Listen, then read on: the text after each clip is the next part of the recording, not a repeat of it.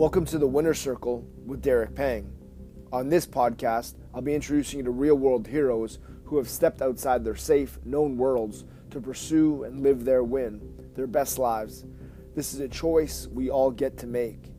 The intention behind these conversations is to inspire you to move forward with greater faith, trust, and belief in yourself on your hero's journey ahead. Let's go, hero.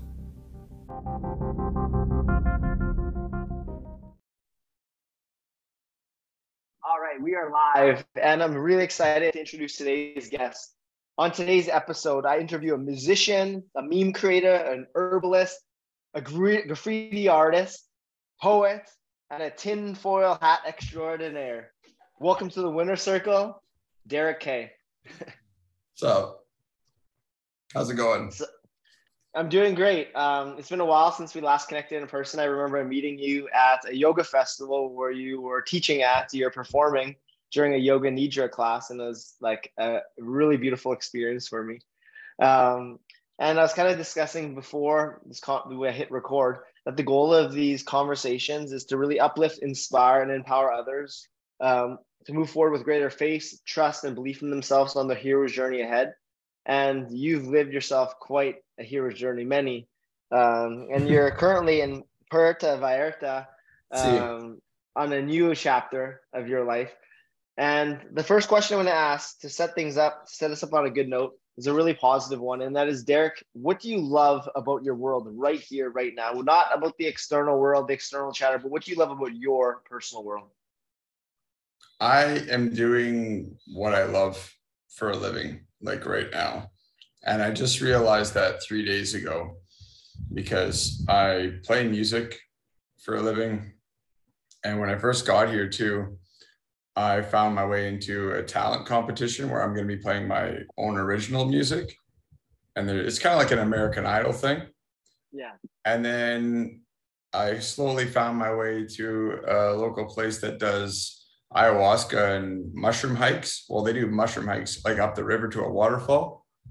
And they've asked me to come along and play music on those hikes and also for an ayahuasca ceremony, which is taking place this Sunday. So that's the first time I'm even going to be in the presence of an ayahuasca ceremony. I've never drank ayahuasca before.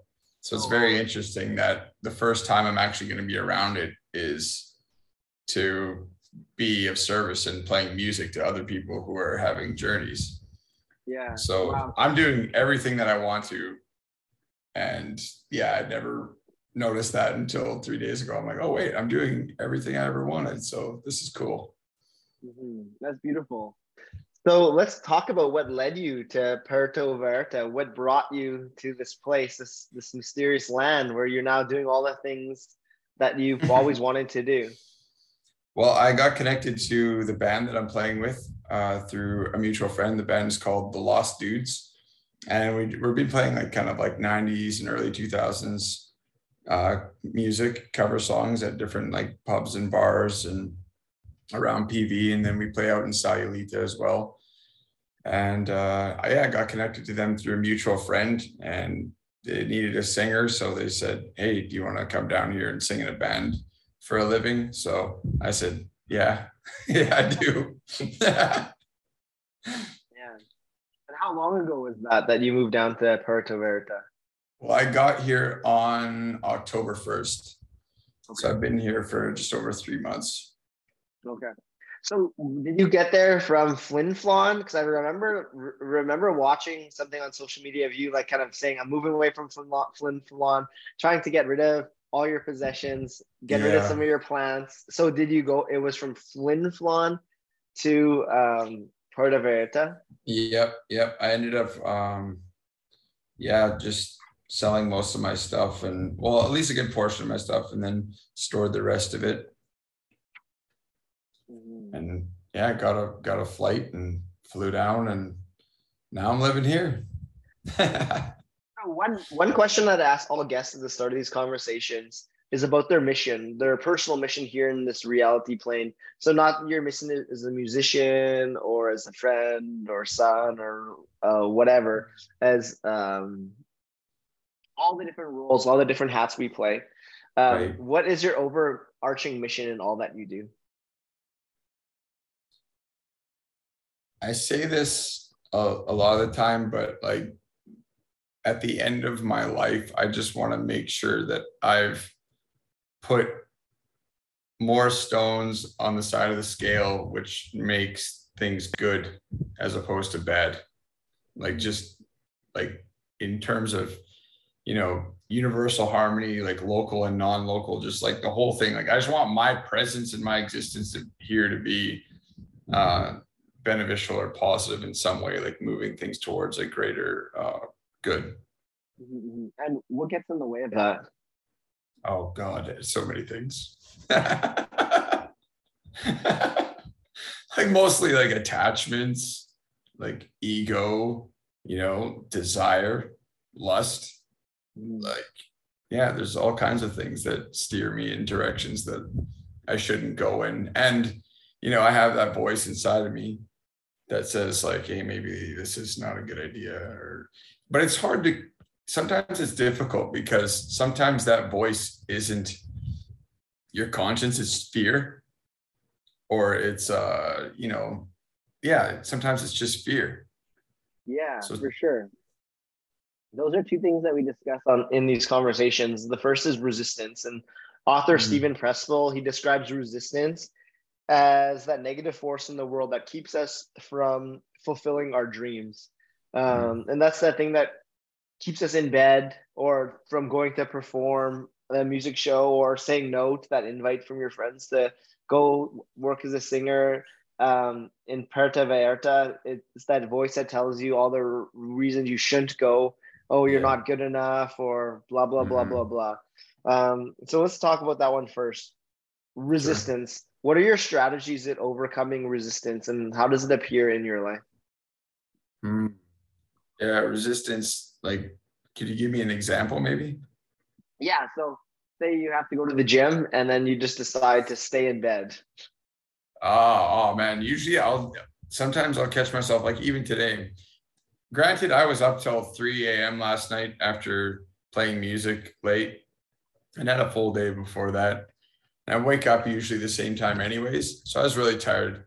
So I was like, you know what? I'm just going to lay in bed. And I did. I laid in bed for most of the day. And then I was like, I'm going to go.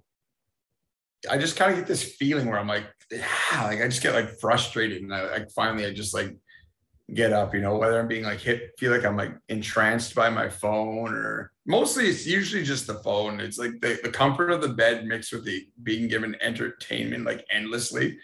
It, like it, it's a it's a like a double threat kind of thing. So, mm-hmm. but I, I, guess I just get frustrated with the feeling of being there because I start to feel like anxious, like this feeling of like, why am I just sitting here? Like, what am I like? What am I doing? It's it's yeah, it's frustration. I guess I think that gets me out of those funks.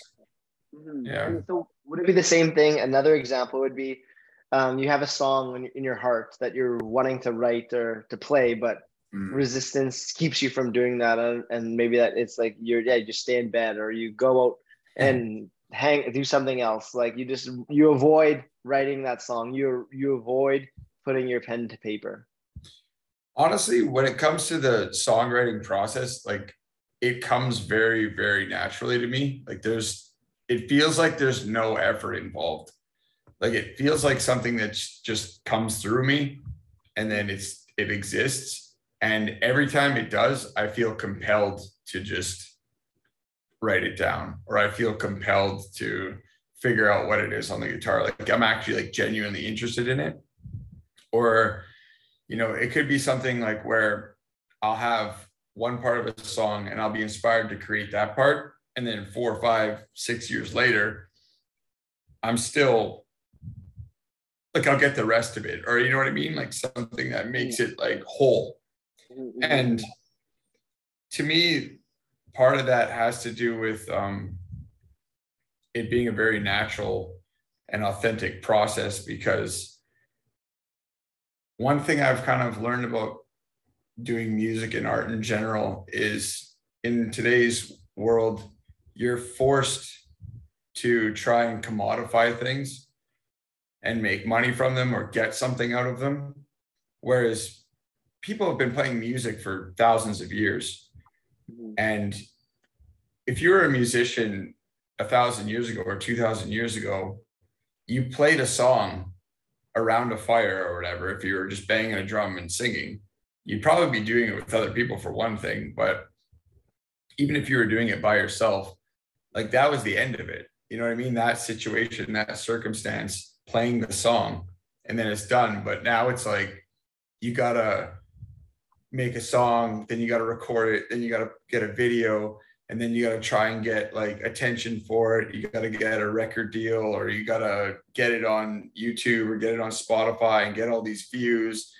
And it just takes it beyond what it actually just fundamentally is. And I feel like a lot of the best music is something that was created naturally, but then someone caught that um, magic. You know, I mean, just happened to catch it. Yeah, so, I totally agree. So let's um, explore the origin stories of your journey uh, to music and art. When did music and art find their way into your life, and how did you keep that? How do you keep that fire stoked? Mm, I would say, well, I started playing guitar when I was 14, and I probably started singing along to songs at that time as well. And I liked drawing too when I was really young, but it was when I was 18 years old um, when I started um, smoking cannabis, actually, that really like reinvigorated the ability for me to just sit down and actually focus on something and be interested in doing it. Yeah. Because I would find myself kind of just over encumbered with thoughts about I have to do this and I have to do that and all these feelings and and when I could just like have a have a hoot and go sit down and play guitar like that's what i was doing and that's all that mattered to me so a lot of my songs you know not not to be like you have to smoke weed to make music or make songs but a lot of my art and stuff came from uh, those experiences mm-hmm. I was also uh, interested to find out like you're not only interested in art and music, you actually are very passionate, or you were very passionate about film, and you actually went to film school, and then you ended up dropping out. But let's talk about that part um, as we just kind of explore the early phases of your music and art, um, the role of film. Sure. Uh, when I was really young, I had my dad's, you know, those big RCA cameras, like the big black ones that you put a VHS tape in. Yeah. My dad had one of those. So I used to make videos and try to edit them as you were filming them. So I'd have to shoot everything linearly.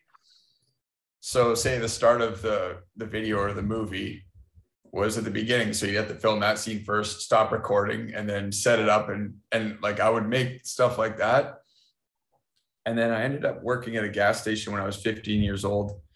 And I saved up a thousand dollars and I bought myself a camcorder because I needed that in order to upload the clips onto the computer so I could edit them with Windows Movie Maker, which was like a rudimentary editing program that came with um, uh, like Windows, I think XP or 2000, whatever we had. And that's when I started just making music videos for songs. Actually, one of the things I did was I made a music video for a song called The Pass by Rush. And it's a song that deals with, um, I guess, suicide and um, encouraging somebody who's in that circumstance to try and uh, see the light to, to move forward instead of succumbing to those feelings. Mm-hmm. And I made a music video that, and I sent it to Rush's record label.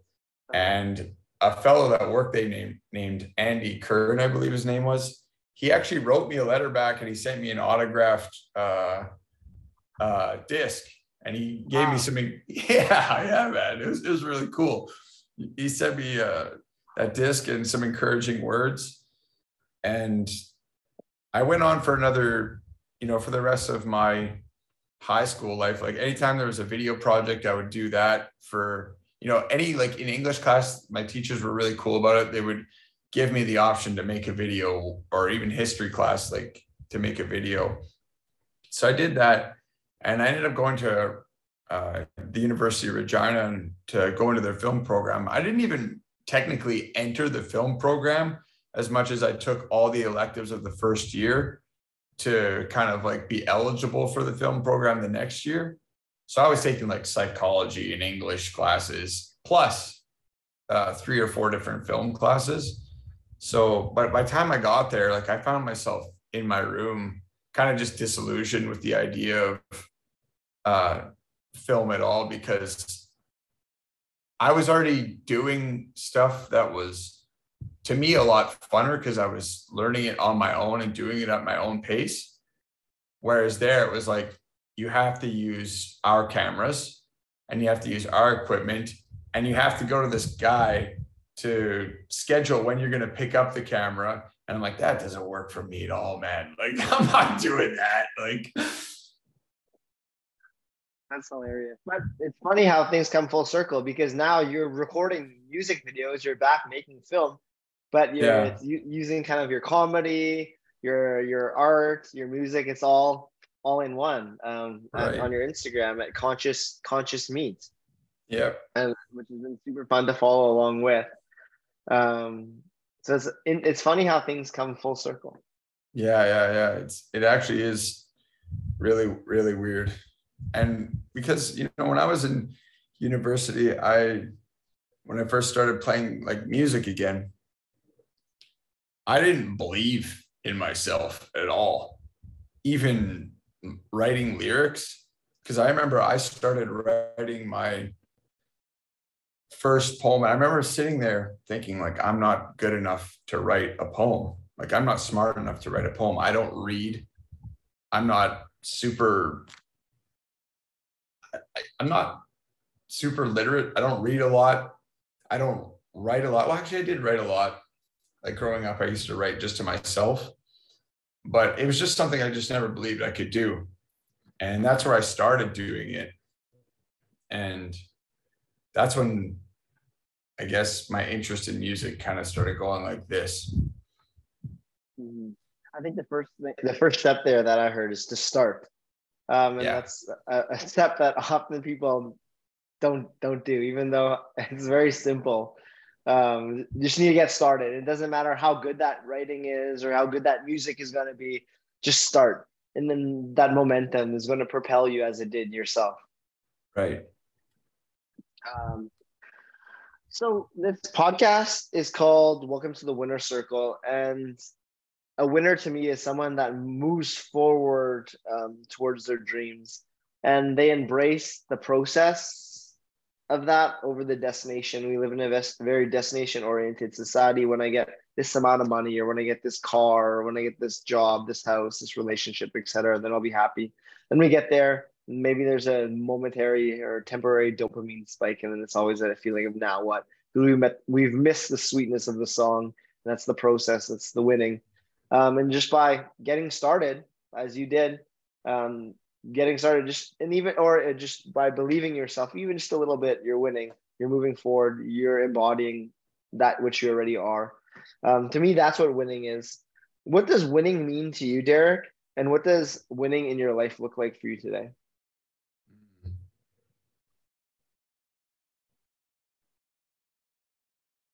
I think I don't know. It could mean a lot of things. It could be being healthy, you know, having good people in your life, family and friends. Enough money to feed yourself and have a roof over your head. Um, being able to do the things that you love. Uh, I think winning is living an honest life too um, not having a feeling like you're living a lie that's mm-hmm. that's definitely important to me because i've done that and that's not fun mm-hmm, mm-hmm. well thank you for that answer it's been one it's one of my favorite answers i've, I've asked this over 120 times now and uh it's one of my favorite answers and thank you for that um another question that follows up that one is a celebration. Um, and everything I know about you, you're a very humble guy, and I want to give you opportunity to sell to celebrate. Um, and let's discuss some of your biggest wins. What are some of your biggest wins? What are some accomplishments that you've made along the way that you're most proud of?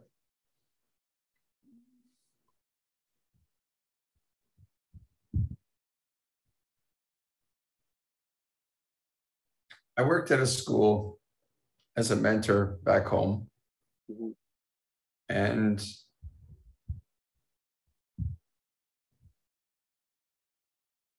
I had a good relationship with the students.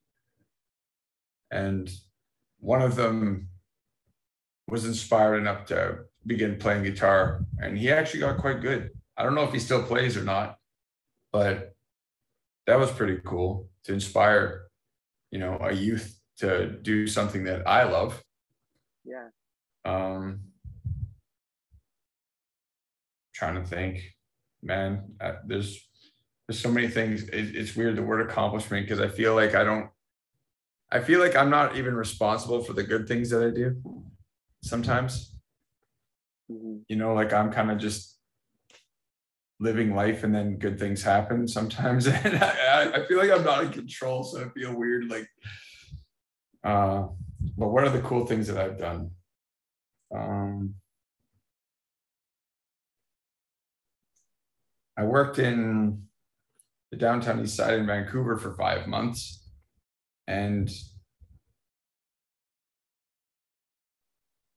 that was very intense. And the people that work there are basically, you know, a lot of them are the, some of the toughest people I've ever met in my life because they're dealing with such a very dark and intense environment. Not always, you know, there's there's levity and there's there's goodness and there's light there too, but it's very intense and dark and it's often very dirty and me just being able to experience that i don't know if it's an accomplishment but it was just for me i guess overcoming being very afraid in those circumstances and having to deal with certain people who were very, very hostile towards me and maintaining uh, my own integrity and not lashing out at them or, or or being negative back to them. Like being you know straight up screamed at in the face and feeling that in my nervous system. But coming back with uh, a very peaceful sense and then seeing them like change and realizing like oh like he's not like you know what i mean? Like almost like they were expecting me to come back at them with what they were giving me and that was normal. So maybe that's what i feel best about is my ability to have patience and uh, empathy in the face of hostility Mm-hmm. That's really beautiful. I think another huge win of yours is living in Puerto Vallarta right now. um, like loving your life, right? Like playing with the Lost dudes. I appreciate um, the levity. Playing with the Lost dudes right, right now, entering talent competitions, um, playing music for an ayahuasca ceremony, um, playing music yeah. for these mushroom hikes. Let's You're get right. more. That's pretty all pretty awesome. Yeah. Yeah, yeah, it's pretty cool. It's pretty cool. It's pretty cool. Let's talk about the plant medicines. Um, sure. I remember when you were leaving Flin Flon, you had these videos posting like you're trying to get rid of some furniture, some cool stuff. Like you're kind of getting rid of some of the the stuff you mentioned. You had put some in storage, um, but you're trying to get rid of some stuff, including your cactus, your cactus collection of San Pedro cactus. Let's start there. Yeah. Uh when I lived in Vancouver, I worked at a store called the Urban Shaman, which was a hole in the wall at the back of the Marc Emery's cannabis culture. Mm-hmm. And they had, um, we sold San Pedro cuttings and peyotes, bit little babies. Okay. So at that point, I had taken some of those home. I bought some, but actually, I drank San Pedro with my cousin, who's actually a practicing ayahuasquero in Peru. Mm-hmm. And that I had that experience with her when I first moved there. And then I found myself working at the Urban Shaman, bought the cuttings. And from there, it went from one cutting to having 118 cactuses in my closet with a grow light. 118 cactuses. Okay. So, something like that. Let's hit pause for a second. And sure. like, like, could you just, um, I am not too familiar with um, San Pedro, peyote, if they differ. So just for everyone else that's not um, up to speed, um, sure. yeah, let's let's let's get there first. Okay. Uh, so San Pedro, Peruvian torch, and peyote are all mescaline containing cacti and they are used in ceremonial contexts by i couldn't even give you the names of the indigenous tribes and uh, i think they i think they call the shamans that work with peyote, peyote here huichol huichol i i'm i'm saying it wrong but uh basically San Pedro contains the least amount of mescaline, whereas peyote contains the most. And normally, or the way that at least I was taught to do it is the way that is it is done traditionally is you would fast the night before beginning say at like 9 p.m and then wake up in the morning maybe have a little bit of water and then you would drink the cactus by 9 p.m and it's got the consistency when you when you prepare it, it's like a almost like aloe vera, but it tastes like bitter and salty.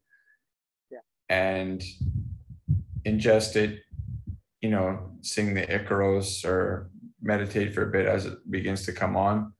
And it lasts for eight to 12 hours actually, but it's a very slow, gradual, like like even humped kind of climb and like very slow, gradual uh, come down. Okay, so you fast um, starting from 9 p.m. onwards, and then the next morning you drink it in the morning at 9 a.m. Or yeah, in the morning, yeah, and then, then it lasts most of the day, right? Yes, yes. So what's the high like, and like what's the benefit of this these mescaline containing cacti? Cactus is heart medicine, and it opens up for me at least. It opened up. Uh, uh, a childlike sweetness that I've that I feel like kind of got buried over through life experiences, adolescence, and uh, you know adulthood. But it really opened up this this childlike sweetness and reverence and genuine love for myself and the world and everybody. So I found myself just becoming a lot more appreciative of just everything and reverent for everything. Also, I just want to say my battery's at 10%. okay, well, maybe you could take off your head headphones and plug it in. Sure. Because um, this, I'm sure the sound will be fine. Because this is a great conversation. I don't want to lose. I don't want to lose. I don't want to lose you. Um, so now that we have a bit of history about San Pedro, um, peyote. What was the other one? There was a one in between there. There's a San Pedro something and the peyote cactus. What was the second oh, cactus? Peruvian torch. Peruvian torch. Okay. Peruvian torch. So you got introduced to these when you were working in Vancouver at the Urban Shaman. Um, you bought your first cutting there, and by the time you left, you came home back to Flin Flon, and you had 118 growing in your closet. Well, I had I only had I only had actually three or four when I first got back. But from the three or four cuttings, I they grow off little shoots, yeah. and then you cut them and, and repot them. So yeah. it just it's like it they multiply rather quickly. Amazing. And then so how do you take it from the cacti form into the mescaline into the medicine? How do you how do you make how do you make that transformation? How do you make that well, it depends on how you prepare it because some people you know do the whole lab thing where they separate mescaline and that's illegal i, I don't suggest anybody does that actually preparing mescaline at all is is illegal. So I may or may not have actually done this at all. But um but uh but uh you would take the outer skin yeah and dry it and then grind it into a powder or at least this is how I got it. And I've never actually prepared it from cactus itself. I just learned this from studying and watching videos. Yeah. And you take that powder, add some water. I like to add lime juice to it just because I find lime juice acts as a sort of like pre-digestive kind of catalyst for the medicine to become more bioactive, particularly with mushrooms. But um, I added into the cactus as well. And you kind of like cook it in a saucepan on like not boiling, but like a light heat so that the powder becomes hydrated again. Because when cactus becomes hydrated, it's kind of like one of those um, those uh it's like got consistency of aloe vera but it's like those little dinosaurs when you put water on them and they get yeah. huge ones yeah yeah yeah that's cool okay yeah. so um that is how you prepare it. so san pedro peyote peruvian um what, what's it called? Peruvian what? Peruvian torch. Torch.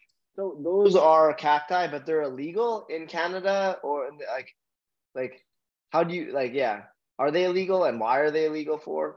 Um, they're sorry in canada they're actually legal for cultivation. You can have them you can plant them you can sell them you can you know reproduce them. You can even have technically you can even have dried cactus. Yeah. But if you have it you have to be able to prove that it's um, that it's not like um, basically once you start crossing the line to you're consuming this or you're selling it as a uh, to be consumed then that's when you get into trouble. Otherwise it's it's it's clear to go. Mm-hmm. very interesting um just like kind of how cannabis was made illegal but now it's now it's legal. I, I would feel there's these will all be decriminalized in time, and the reason why they're criminalized doesn't make any sense. Um, but that's a conversation for another time. Um, so we've we've kind of got into the um, San Pedro, um, the peyote, the Peruvian torch, and the benefits it's had on you. How often does someone consume like that? Like, if you're using it as a medicine, like you you take you fast you take it in the morning and is this something you do regularly or like how is mescaline um, used? Well for, for me i think it depends on what your purposes are and what you what kind of you intuitively need. Yeah.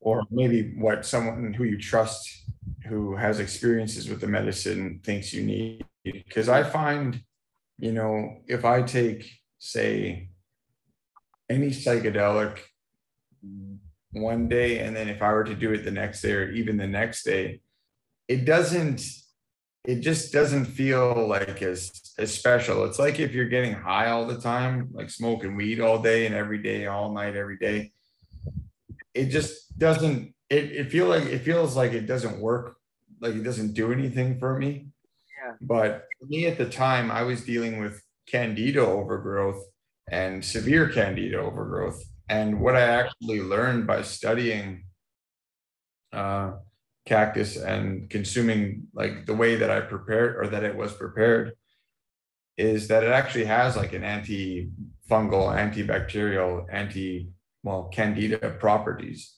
Mm-hmm. That's so cool. That's so cool how the, the medicines for our bodies are, are simple. We don't need these these chemicals and all these over medications, um, over the countertop where we can get it right from our earth. And it's really beautiful. Um, so let's talk about the other plant medicines that have a notable effect on your life. You you mentioned how cannabis has helped you creatively, um, the benefit of um, San Pedro and peyote on your journey. What are some other plant medicines that have benefited you? Mm, definitely mushrooms for sure mushrooms was actually the first well other than yeah mushrooms was the second sort of plant medicine that I had taken. But the first time I did it, I would not suggest doing it the way that I did it. I kind of made it out of that with by the skin of my teeth. Okay. And it was really one of those situations that I got exactly what I needed. Yeah. But it was it things could have went wrong.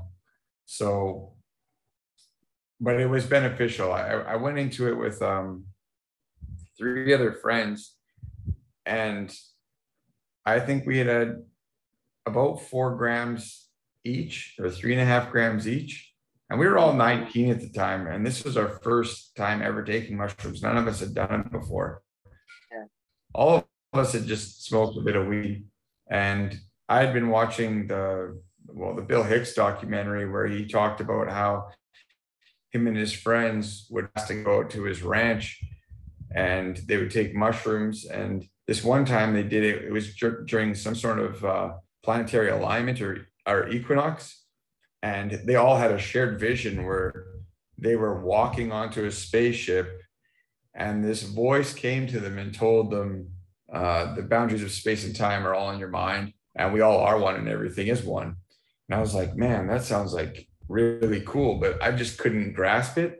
You know i was hearing all these spiritual people talk about like oh we're all one and everything's one and i just didn't know what it meant you know what i mean? It, it just seemed so uh like abstract to me like I, I i wanted to know what it meant.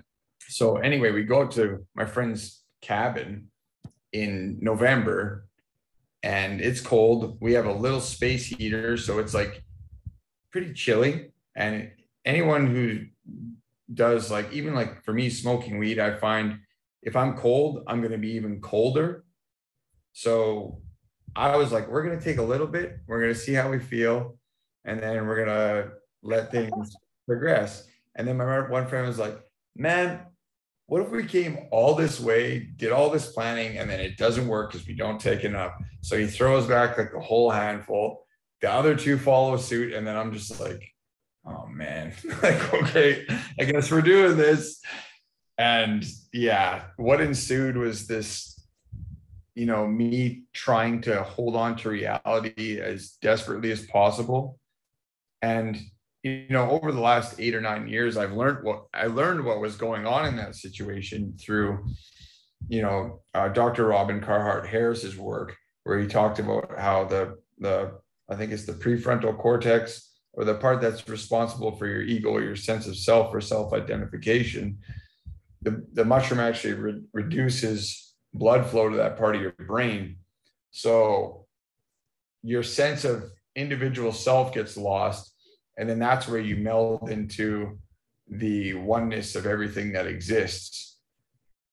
And I didn't know that was happening. I thought I was just dying because everything that I knew and understood was like dissolving before me. And even the walls you know it kind of it all kind of just turned into a mesh of the same thing where like feeling and vision and and smell were all just kind of deleted but neutralized. Mm-hmm. and i wound up being on the floor in the fetal position just rocking back and forth until my friend kind of snapped out of it and was like this is going to end.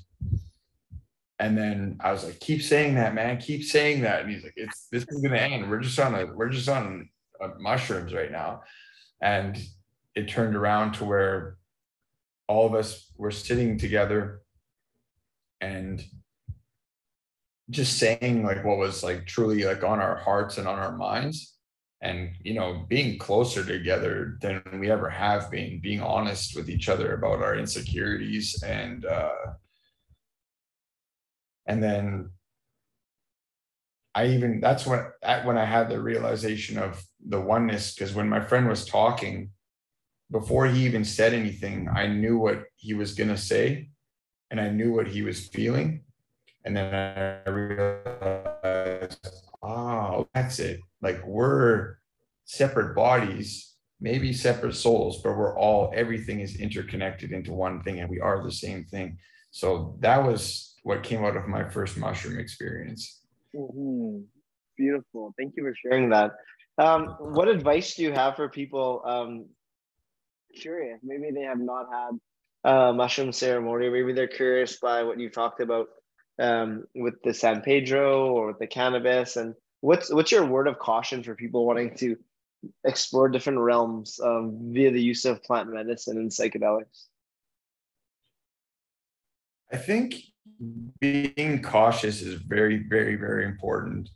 There's a potential for bad things to happen, you know, and that's something that needs to be understood as well as you know not being so afraid that you maybe don't want to do it at all. If you feel like it's something that you want to do you're drawn toward for it. So many years on the internet you know whether it's maps or it's like a company like Therasil or you know even just listening to old Terence McKenna uh, or Dennis McKenna talk, or you know, even even listen to Ram Dass's stories about taking mushrooms. There's so many resources out there that people could could learn from. But the the general rule is set and setting. You know, do it do it do it when you feel you're ready. Uh, do it in a place that feels safe where you have access to somebody who's maybe done it before who can look after you and take care of you and you know maybe even help you work through difficult feelings that might come up you know because i wish i wish i had an understanding and i had the tools that i have now then so that i could deal but you know that's just how my life worked out you know mm-hmm. it's all happening for you right the, the number one rule is like start low and go slow start low go slow. yeah, for sure. So, um, of the tools you say you have now, what are the main tools that you have with you on your journey that you cultivated along the path? Breathing, breathing, and meditation are the are the two biggest ones, and the ability to ground myself, or you know, bring myself up if I want to, you know, depending on what's necessary for the time being. But I think a lot of what people are dealing with today is they're not grounded because a lot of people talk about having depression or anxiety or whatever. And a lot of that is dietary. A lot of that is just not moving. And a lot of that is laying in your bed until noon, looking at your phone instead of going outside and doing something, you know? So, but being able to, to ground and understand that you are the earth and reconnecting with it is really important. Mm-hmm. So, what are some ways that you ground? You connect with the physical earth. Yeah, like literally take your shoes off and go out to where there's grass or you know water or you know even rocks and and literally just touch the ground and and breathe breathe and focus on bring attention from your head or your throat and chest, which is usually where people feel that anxious energy, or at least that's where I feel it, and try and bring it down and bring your focus down into the earth.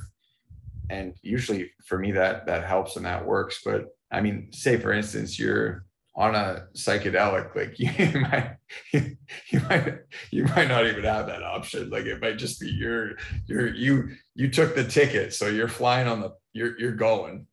And just remember, I'm on drugs. This will pass. I'm on drugs. This will pass.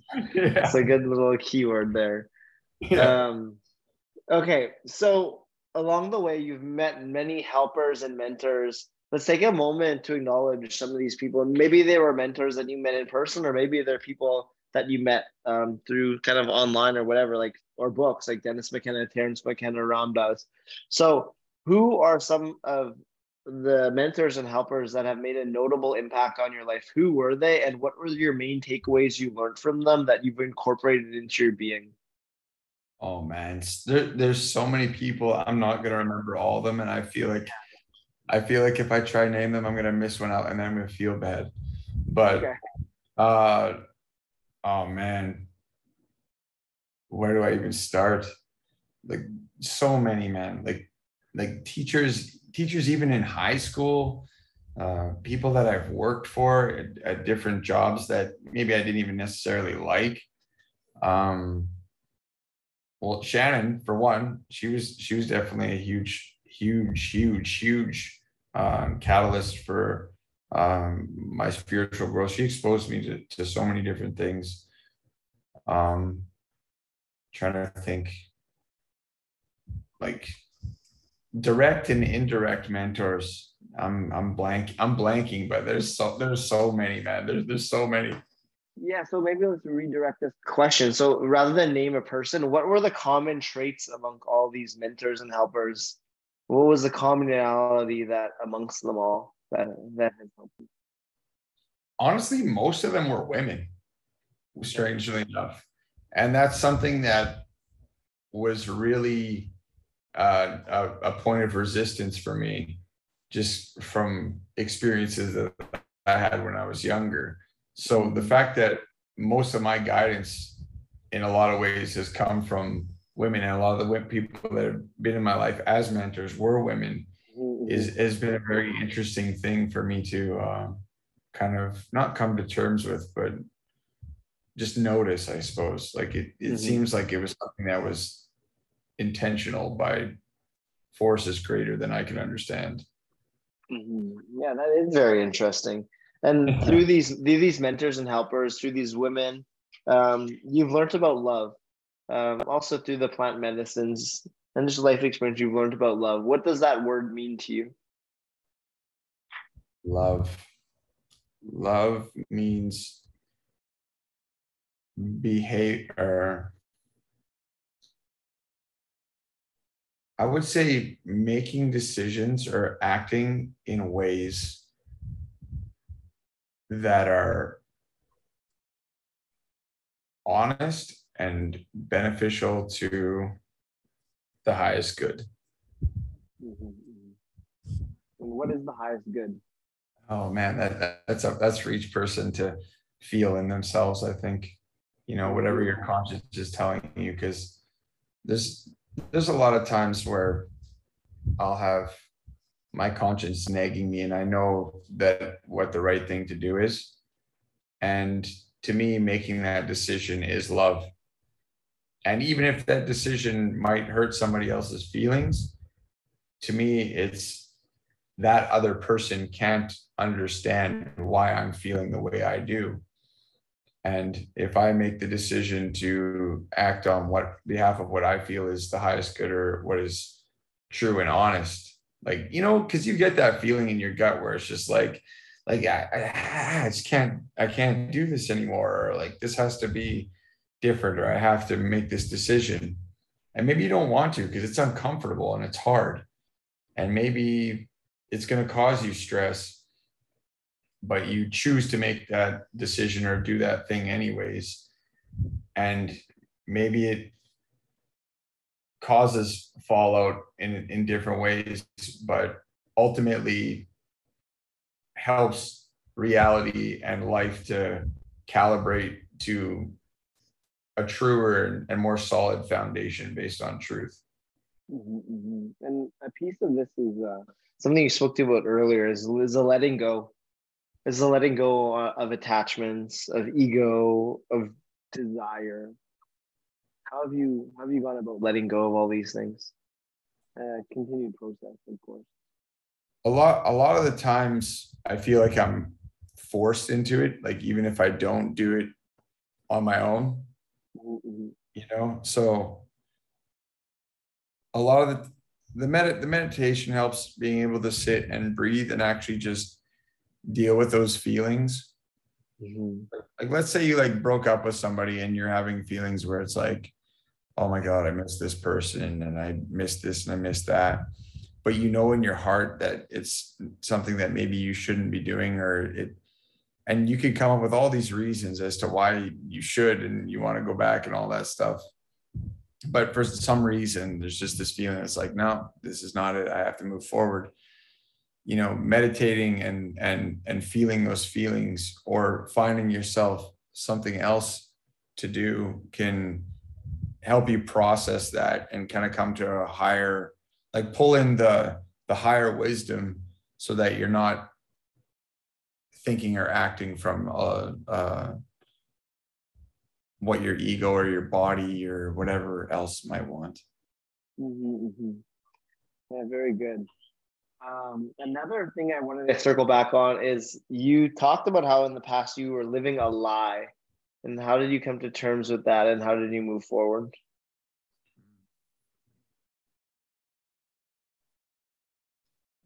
Forward. How did you bring awareness to that lie? I think it would. I'm. This is going to sound like kind of somewhat pompous, but like I feel like I'm I'm all I'm I'm really self-aware a lot of the time, but I feel like I'm really really bad at making the right decision.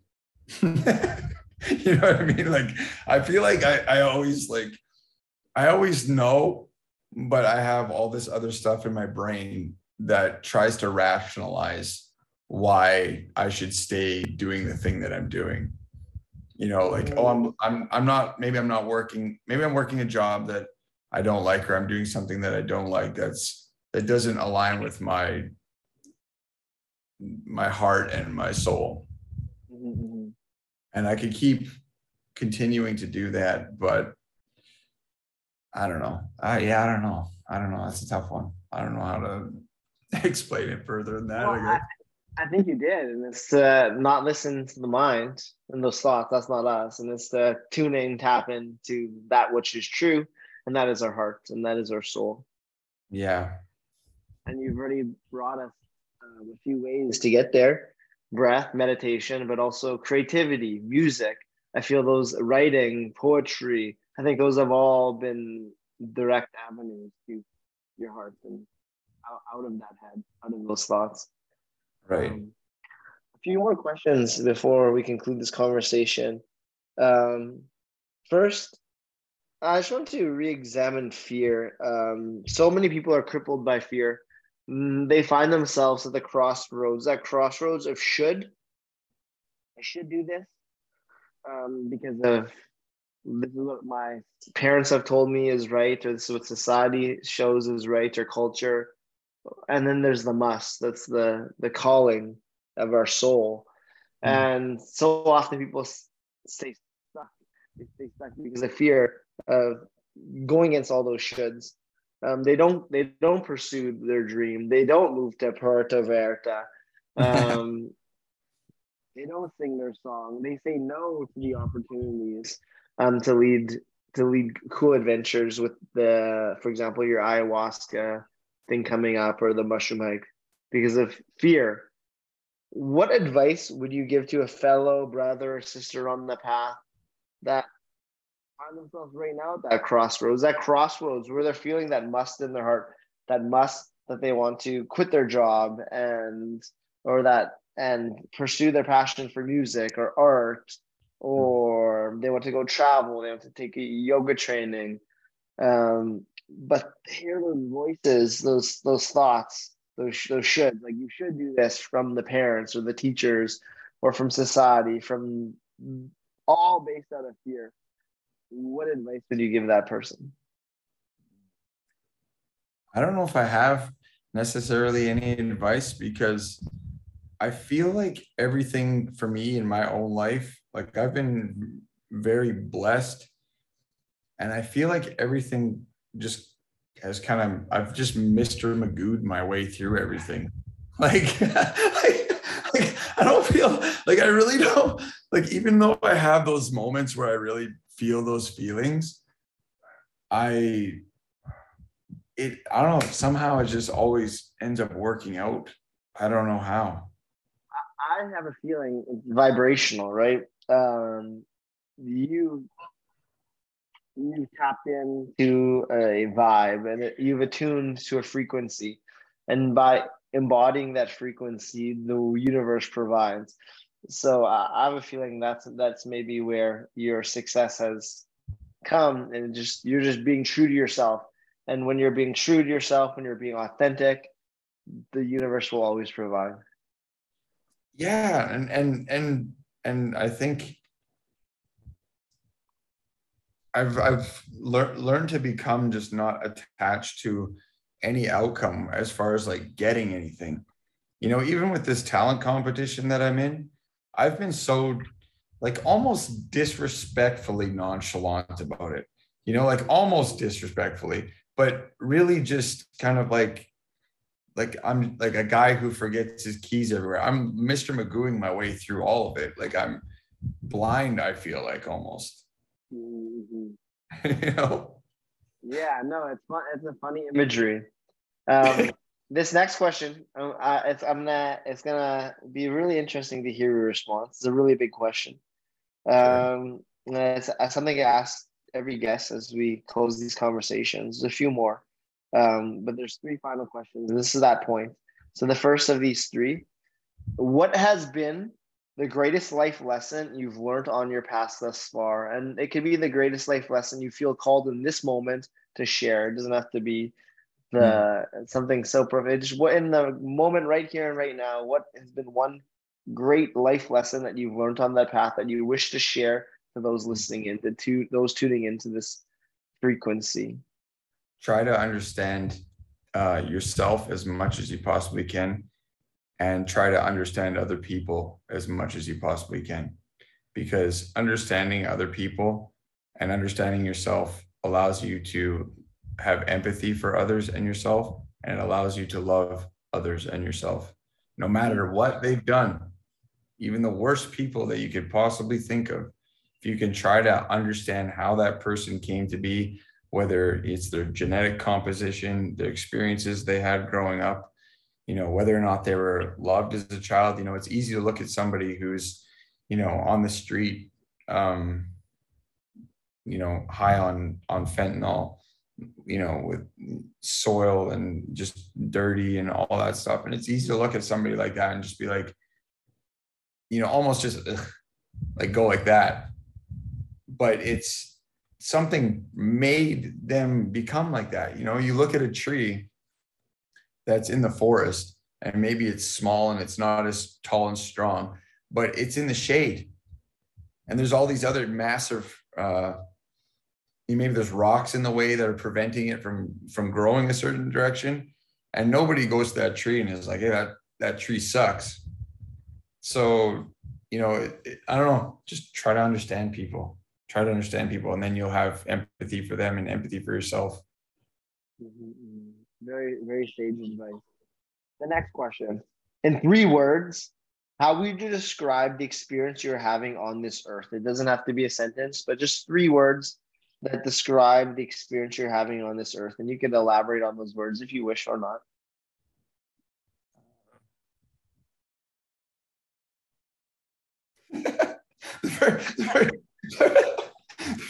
The first three words that came to my mind were "Holy shit, man."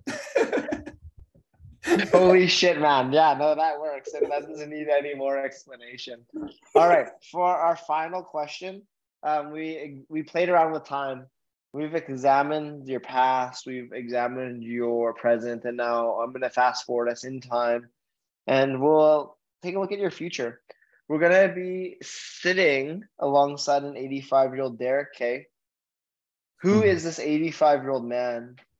Where are you? Who are you surrounded by? What is the primary feelings embodied in that person, in that being? And what is the legacy that you left behind here in your time in this reality? Holy man.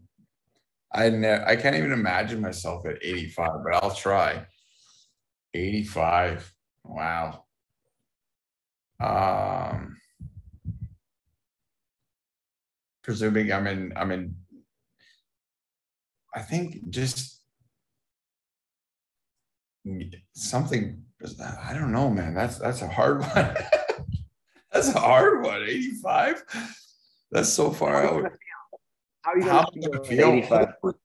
Hopefully I'll have uh you know either you know transcended all my karma and, and I'm just sitting there in the lotus position and you know or you know, I, or maybe I have like a, a big family and there's a bunch of people running around and I'm kind of just sitting there contented, just, looking at everything that's been created and being satisfied with having done the things that I've done. Or maybe I'll, you know, there some crazy technological advancements will have happened by then and I'll just look like I do now, but 85. Maybe. maybe who knows? okay. And what is the legacy that you left behind? Honestly, the only thing I really care about is just being honest and as loving as possible and having a net positive impact on the world. That's it. You know, it, it doesn't like the one thing I think about is that I actually care about when you ask that is I record all my songs. That's that's it. I want to record all my songs, and that's the only real goal that I have. But beneath that is a, I feel like is the real goal, which is just leave net positive. Hmm. Let's stay with this 85 year old Derek one moment longer. He's feeling content. He's satisfied. He's in a place of honesty, a place of love. He's recorded all his songs and he's had a really net positive impact on this world. And I'm going to bring us back into the now. And sure. this 85 year old, he comes back with us just for a moment and he whispers something in your ear. What does that 85 year old Derek say to you today?